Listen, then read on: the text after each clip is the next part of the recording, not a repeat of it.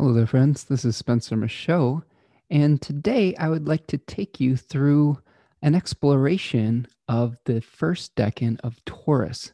This is a part of a series that I'm going to be doing that I like to call interdisciplinary divination. So we're going to be kind of looking at some astrological factors, some tarot, the I Ching, and how, and trying to bring all these things together in kind of a cohesive whole. This is something I've been doing in my weekly forecast for a long time, but I thought that I would do some breakout videos that are a little bit shorter and potentially could be something that we could refer back to again and again as we are examining the aspects and the movements of the planets through the zodiac over the course of the year. So we do have a Mars transit to Taurus coming up, so I thought I would start with Taurus 1. So let me pull up some notes here and we'll get to it. So Taurus, what do we know about Taurus? First of all, it's a fixed earth sign that is talking about the stabilization of the springtime season. It is hosted by Venus. So Venus is a planet that likes to bring things together, the unification of body and soul. So if we think about this in almost a linear fashion or a circular fashion with the zodiac, if we created differentiation through the Mars-ruled sign of Aries, where we individuated, we are now trying to unify that individual vision with some kind of physical body. So this is an interesting area of the zodiac where we are going to be trying to fructify, an interesting word, which also leads me to the word fecundity, which is one of my favorite words that I've learned from one of my favorite authors, Austin Coppock, in his book, 36 Faces. Much of this work I would not be able to do without his trailblazing efforts. So thank you, Mr. Coppock, for all the work that you've done. I hope that I can add something useful to the conversation. I believe that he has a second edition of this book coming out pretty soon. But fecundity, what does fecundity mean? Because this is going to be something that's really going to help us to understand the first decan of Taurus. And let me back up for one second. A decan is a 10-degree section of the zodiac. So each of the 12 signs is divided into three sections or three 10-degree sections. And they each have their own special ruler. Each sign has their own host that's providing resources, and each decan has their own set of rulers and their own set of significations. So what we're going to do today is we're going to look at the tarot card associated with the first decan of Taurus. We're going to look at some of the fixed stars associated with the first decan of Taurus and the daimon or spirit that may be animating that area of the zodiac. You can think of these decans as basically like areas that, or kind of like they're temples, but they're also matrices of possibilities. So the planets are trying to exert their will or bring things or concretize things through these areas of the zodiac. So in that first decan of Taurus, let's figure out what we're dealing with here. So fecundity, let's go back to that word. Fecundity means the quality or power of producing abundantly, productive or creative power, fruitfulness or prolificness. So we are trying to create something fertile in this first decan of Taurus. Now, there are a number of different themes that we have to work out along that way. So let's talk about some of the technical details of this particular decan first. We see there are a couple of different sources besides Austin Coppock's book, 36 Faces. Now, in his book, he calls it the plow. So we might be able to think about a farmer plowing the fields, or a field that is ready to be planted, or we have to prepare the field to be planted. Book T, which is another source for some of these decanic tarot meanings, calls it material trouble. And the Book of Thoth, which was a book written by Aleister Crowley, calls it worry. So we have some interesting themes of being able to try to create fecundity or fertility, but also some worry about the process. And Austin Coppock talks a lot about this first decan as making a plan, being able to prepare because of potentially feeling a sense of lack. So there may be a worry about not having enough. Perhaps we've just differentiated from the parent plant, from the collective, created a new identity, created a new world that we want to create, thought of some new goals and how we are different from the whole. And now we're really trying to plant some seeds or create some kind of fertility or material form from that new identity. But there could be some worry, because when we've differentiated from that parent plant, now we may be left thinking, oh my goodness, how are we going to support ourselves? And this is some of the themes that we have in the first decan of Taurus. Okay, so a couple technical things as far as dignity goes. It is the house of Venus, which is trying to bring things together. It is said to be trying to unify those things that are meant to be together or have been separated. So we've separated consciousness, and now we're trying to unify it with a body.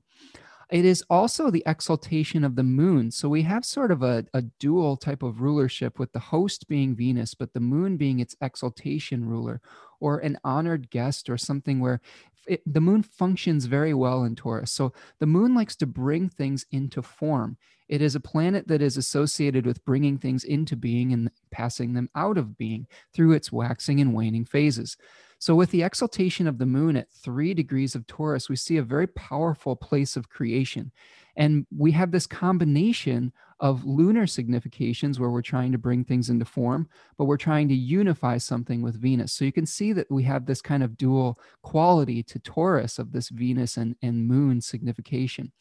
Now, we do have a planet that finds its exile in Taurus, and that's Mars. And Mars is kind of the opposite of Venus. It's something that is severing and separating. So Mars is not necessarily very comfortable in this particular area of the zodiac, because its impulse is to separate that which belongs together. And in this decan, we're actually trying to combine things. So we'll talk about Mars and Taurus as we do a separate video here, but this is a particular place where Mars is going to be uncomfortable. Mars, of course, is at home in Aries, and also in the opposite sign of Taurus, Scorpio. So it is said to be the ruler of those two signs, where we're trying to eliminate potentially bad habits in Scorpio.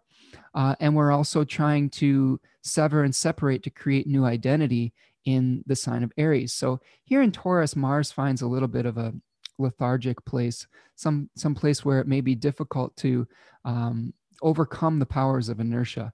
Now, with Mars, it may be important to turn that inertia into hard work and to prepare for the future. But we'll talk about that when we get to the Mars video. But just keep in mind that we have Mars is something that is the antithesis of life. The two malefic planets, Mars and Saturn, were said to be either cold and dry, with Saturn, which is something that when we're trying to plant something isn't necessarily going to provide fertility, or very hot and dry. Same thing with Mars, where we have a hot and dry planet that may be creating or making it difficult to fertilize the fields. So something to think about when we're exploring Taurus as a whole. Now, the daimon or spirit of this particular decan were the Charities, and we'll talk about that in a second. And we're going to talk about the fixed stars Hamal at 7 degrees of Taurus and Shedar at 8 degrees of Taurus. Hamal was one of these stars in the constellation Aries, and the fixed star Shedar was one of the stars in the constellation Cassiopeia. So we have kind of these dueling themes of maybe barging headlong into something or trying to force our way, and perhaps having to carry ourselves with dignity. Now, the face rulers of the first decan of Taurus are Mercury and Venus. So this is a particular area of the zodiac where we might be making plans and communicating to others what we intend to do. And the first ruler is the descending Chaldean ruler. So this is where we start with a particular planet. I believe we start with Mars and Aries, and we go in descending Chaldean order throughout the zodiac. Now, with the second face ruler, this is based on the triplicity rulership system.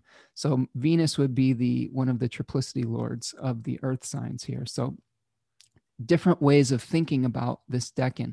And a lot of this is really covered, like I said, in Austin Coppock's book, 36 Faces. He really does a great job of giving us a lot of things to think about.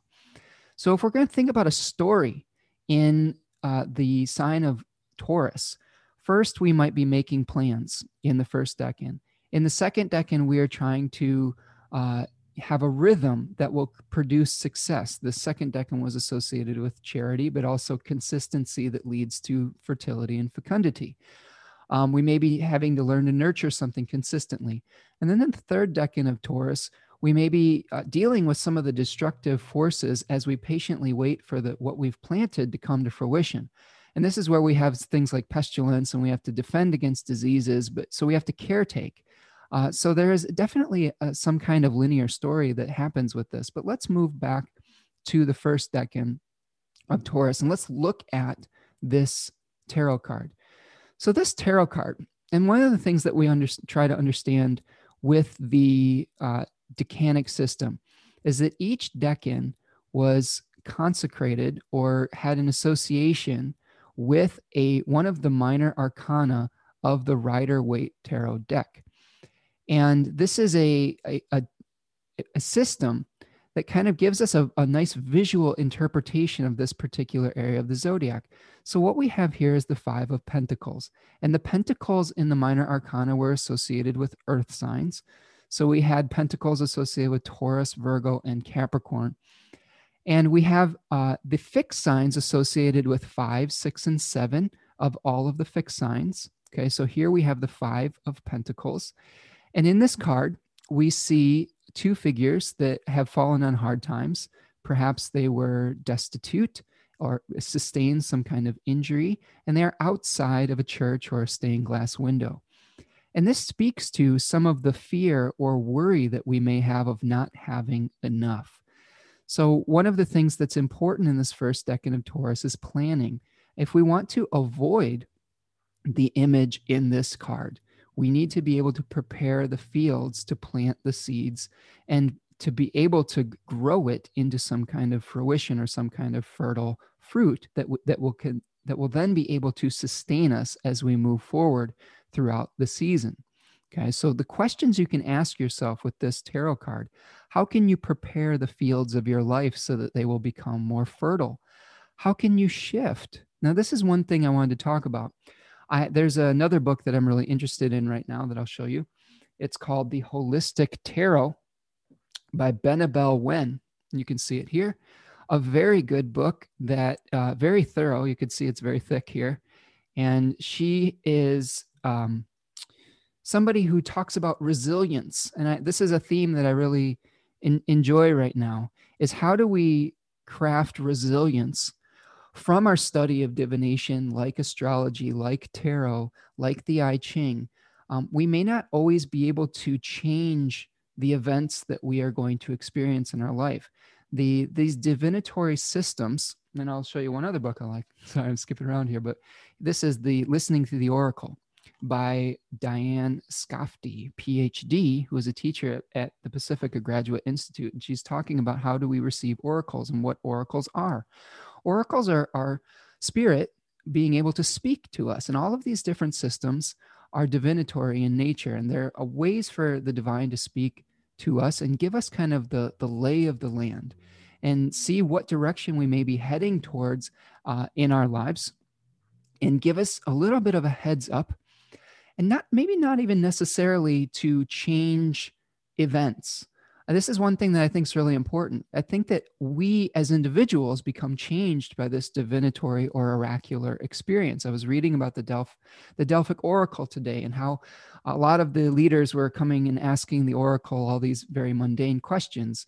And eventually, I think that the Oracle may have left that place or crumbled due to some of the frustration with these mundane questions of should I go to war and all of these things. But when it came down to it, the Oracle was changing the people. It wasn't necessarily always making them make a different choice, although that is one possibility, but their consciousness itself was changed. And I think that that's what we're trying to do when we're exploring these decanic placements. So what is going to change us? What is the lay of the land? What is the experience that we're experiencing in Taurus 1? Well, if we go back to this card, we may be seeing a possibility of not having enough, or the feeling of not having enough. And whatever planet is going to be moving through this particular decan, it could be simultaneously trying to plan, trying to prepare through potentially worry about not having enough, It could be separating us, like Mars, from those plans, from that consistency, from the means necessary to create stability and security, so that we may have to respond in a way that is courageous, or we may need to take action, Mars, to be able to prevent that reality from forming. We may have something like Saturn that is denying us the ability to plant a fertile field in our youth, and we have to learn through through time, through our maturity, to be able to be consistent. So there's all sorts of different ways that we can experience this with the different planets. If, like, you have the sun in this particular decan, you may craft an identity through maybe a scarcity mindset, or through a need to continually plant new seeds and to plan. There's many different ways to respond to the impulses that you are receiving from different planetary wills. So that's where the choice comes back into this. So what are we needing to choose? Well, we're needing to choose to not fall into the trap of that scarcity mindset, of the spiritual poverty that could manifest if we only pursue our material reality, or if we let fear overcome us in this pursuit of material, having enoughness, I guess we could call it. So this is something where we really have to have some mental discipline to be able to work through consistently day by day, and be able to tend to those fields and really work the fields. With the plow itself, what we're doing is we're breaking up the soil so that it becomes something that can be fruitful, so that all those microbes that live in the soil can heat up and can start to do their magic and to provide fertility for whatever seed that we want to plant. And that takes hard work. That takes some very powerful tools. That takes a lot of blood, sweat, and tears sometimes. It takes a lot of effort. But once we've plowed that field, like Venus, we have to allow things to come to us. This is one of the keys to Venus. Venus was of the nocturnal sect, which was associated with the moon and associated with fortune. And fortune is things that we receive. Fortune is things that may happen to us that aren't necessarily always through our own efforts. So there's this quality of definitely having to work the fields, but also having to accept what comes and to have patience. I think patience is one of the key words in this particular decan. So if we move forward and we look at this, I have some notes here, and I'll move forward here. We're trying to have patience through that Venusian quality. In the story of Venus, Aphrodite, as she emerged from the ocean, she emerged like a phosphorescent jellyfish, and she didn't necessarily have to do anything to be adorned by these graces, by these charities, okay?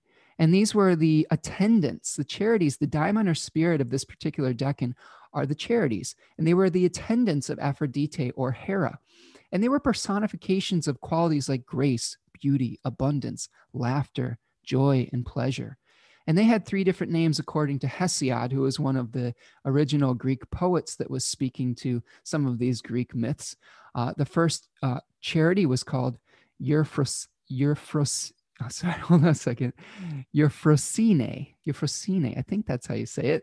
Some of these are challenging to say. And she was the charity of good cheer, joy, and mirth, merriment. Okay. Then we have Aglaia, who was the charity of beauty, adornment, splendor, or glory. And then we had Talia, who was the attendant of festive celebrations, or rich or luxurious banquets.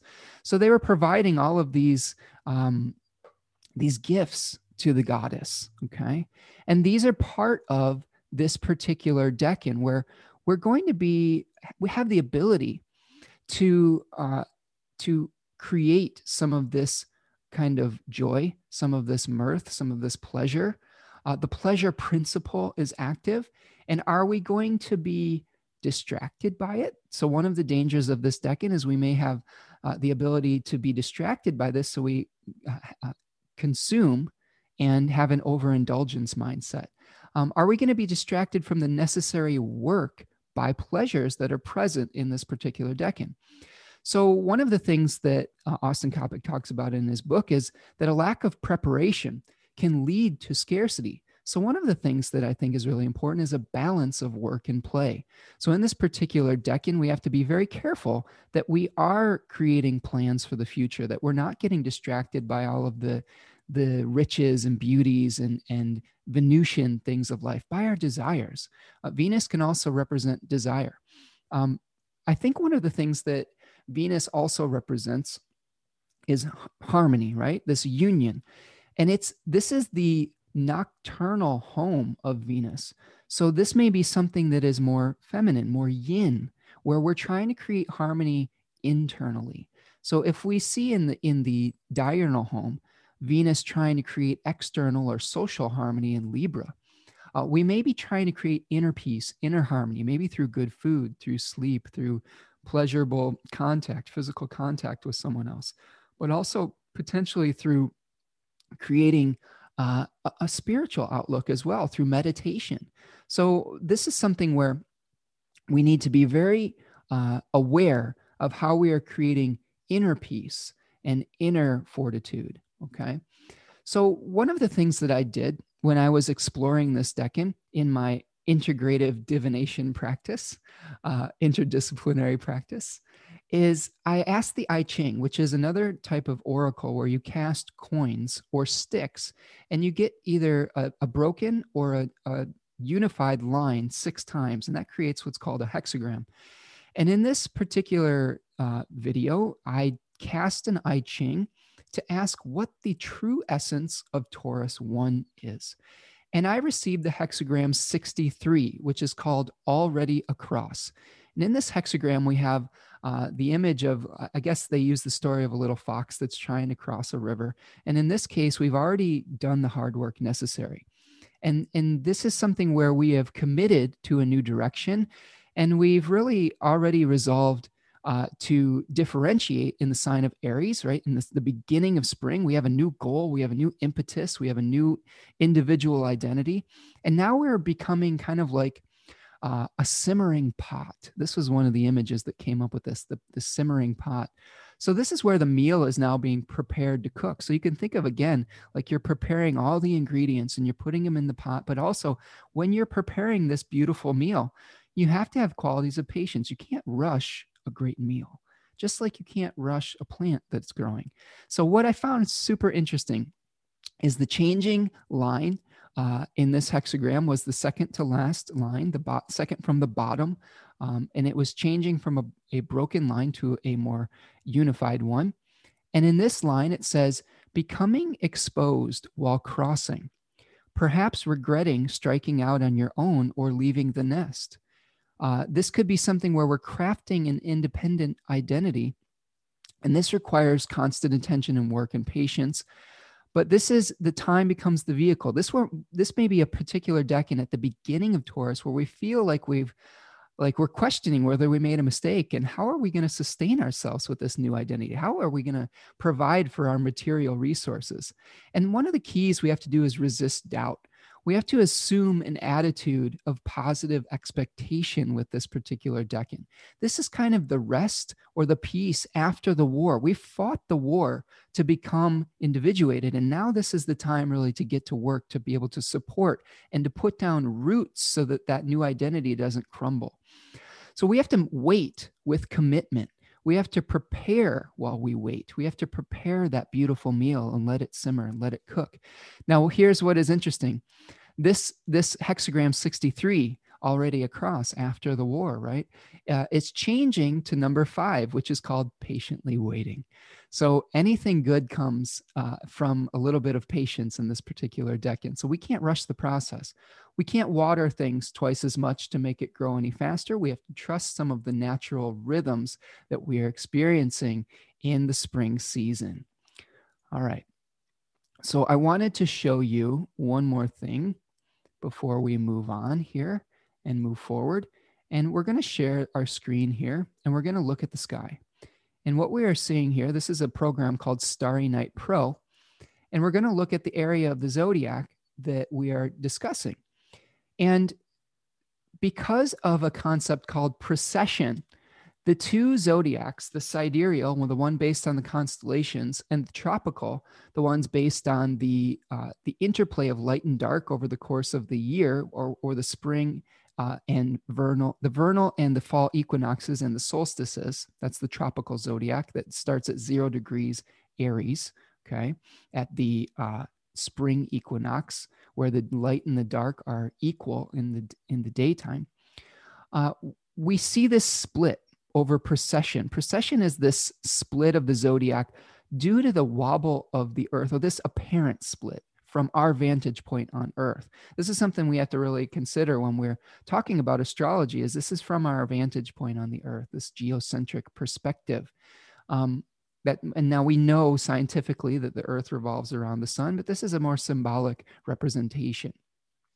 And what we see in the first decan of Taurus, it sort of lines up with the constellation of Aries. So we have this area of the zodiac here that is not quite to the bull yet. Okay, we can see that it's kind of projecting out into, here is Aries and the fixed star Hamal right here, okay, in the head of the ram. We have the constellation Cetus, okay, which is the kind of the whale or the sea monster.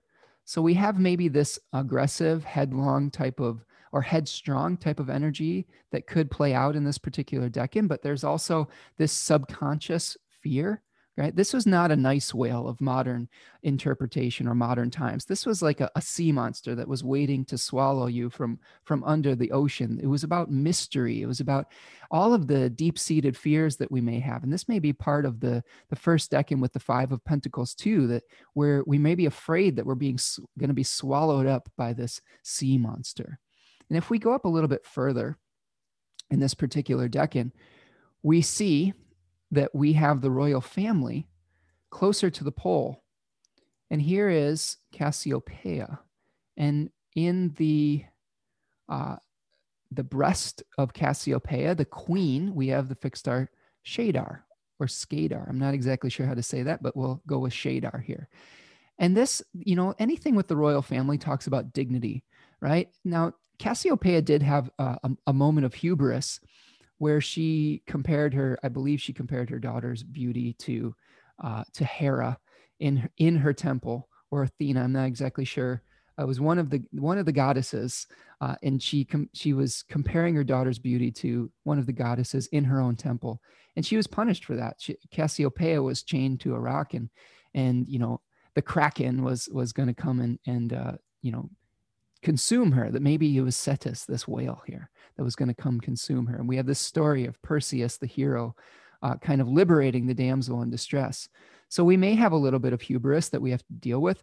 But also, I think that when I was meditating on this particular decan and these two fixed stars in general, and these are alpha stars in both Aries and in Cassiopeia, I think that we have a choice in this decan. And that choice is, are we going to become dignified and humble ourselves like Cassiopeia eventually had to do, or are we going to rush headlong into whatever our desires are? Are we going to let our desires consume us rather than being in control of them and having this royal kind of feminine or female sovereignty that we see in someone who is stately or has a queen-like type of essence? So I think that that's part of the choice in this particular decan is are we going to let our desires consume us? Are we going to let our desires move us towards just the pursuit of idle pleasures? Or are we going to do the hard work necessary to be able to cultivate the fields of our life and be able to plan ahead, to be able to embrace that sometimes hard work is necessary? And then once the hard work is done, are we going to allow ourselves to become open to receive? And I think that's really the key here. We have to do the hard work, do what is presented. Like if you are a gardener, you have to tend to the field, you have to water the plants, you have to fertilize it, but then you have to wait. One of the most beautiful parts of being a gardener is learning patience, and you can't rush the process. So that's something that we're going to be having to embrace when planets move through this terrain. So I think that when we're talking about astrology, we're thinking about a quality of time. And whenever planets are moving through this particular terrain, they're pulling on this essence. They are moving through this landscape. And in this landscape, the terrain is calling for patience. And the fixed stars are adding some of their mythological essences to them. And the planets are drawing upon those divine laws and those divine essences. Okay, so that's kind of how this works. The planets are drawing power from those fixed stars, from those more eternal stories. And we as human beings are being influenced by these planets on a symbolic level. If you want to think of it that way, there's a synchronicity between what we're experiencing here on Earth and what those planets are speaking towards. If you have more of an Aristotelian bent, there may be these planets maybe casting beams and having some sort of power or gravitational type of power. But I tend to gravitate more towards, see the pun there, gravitate more towards the Platonic model, where these are oracular speakings, where they are giving us insight into the terrain and the cosmic mind and sort of the quality of time is like. And so that's something to meditate on. Now, I will say once again for clarity, this is something where you may feel this influence. And it doesn't necessarily mean that you necessarily are going to have to act upon that impulse. So if you're feeling like you're being severed and separated from your resources, you don't have to lash out in anger. It may be a call to have courage and to work a little bit harder and to work a little bit more consistently. Just like where if you have Jupiter in this sign, because you may come towards this type of abundance easily, it doesn't mean to overindulge in that, because that could potentially lead to its own set of problems. So that is where we can kind of have the marriage of sort of free will and destiny, is how do we react to some of these impulses and use our free will to move throughout the world? And how do we let this impulse change us? All right. So that's what I have for you with the first decan of Taurus. I hope to be able to refer back to these videos as different planets move throughout the different decans. And this is something that I will link to other videos as we see some of the more specific kind of qualities of the different planets through the decans over the course of a year and their interactions with other planets. If you are enjoying these videos, I do have some donation links below. I have a Venmo at Spencer Michaud, and also a PayPal me that you can donate to the work that I do. I'm trying to keep my work as accessible to as many people as possible, and your donations can really help to make this work possible. There's a lot of research that goes into these things and a lot of time and effort and blood, sweat, and tears, like in Taurus. So if you have more, and you may be able to help provide for someone else that may not have enough, and you'd be giving the gift of knowledge to someone, so that I can keep these videos accessible to the most amount of people possible. The other thing that you can do to support the work that I do is make sure that you're subscribed to the channel and share this with your friends. Give it a like. Tell me your experience of the first decan of Taurus. Do you have any planets in this particular decan in your natal chart? And what has your life story been with this particular decan? And have you had any prominent transits where a planet was in 0 to 10 degrees of Taurus? And what was that like for you? And what have you experienced from that? And what lessons can you share with us in the comment section below? So that's what I've got for you today. Thank you so much for being here with me, and I appreciate all of you, and I will talk to you soon. Peace.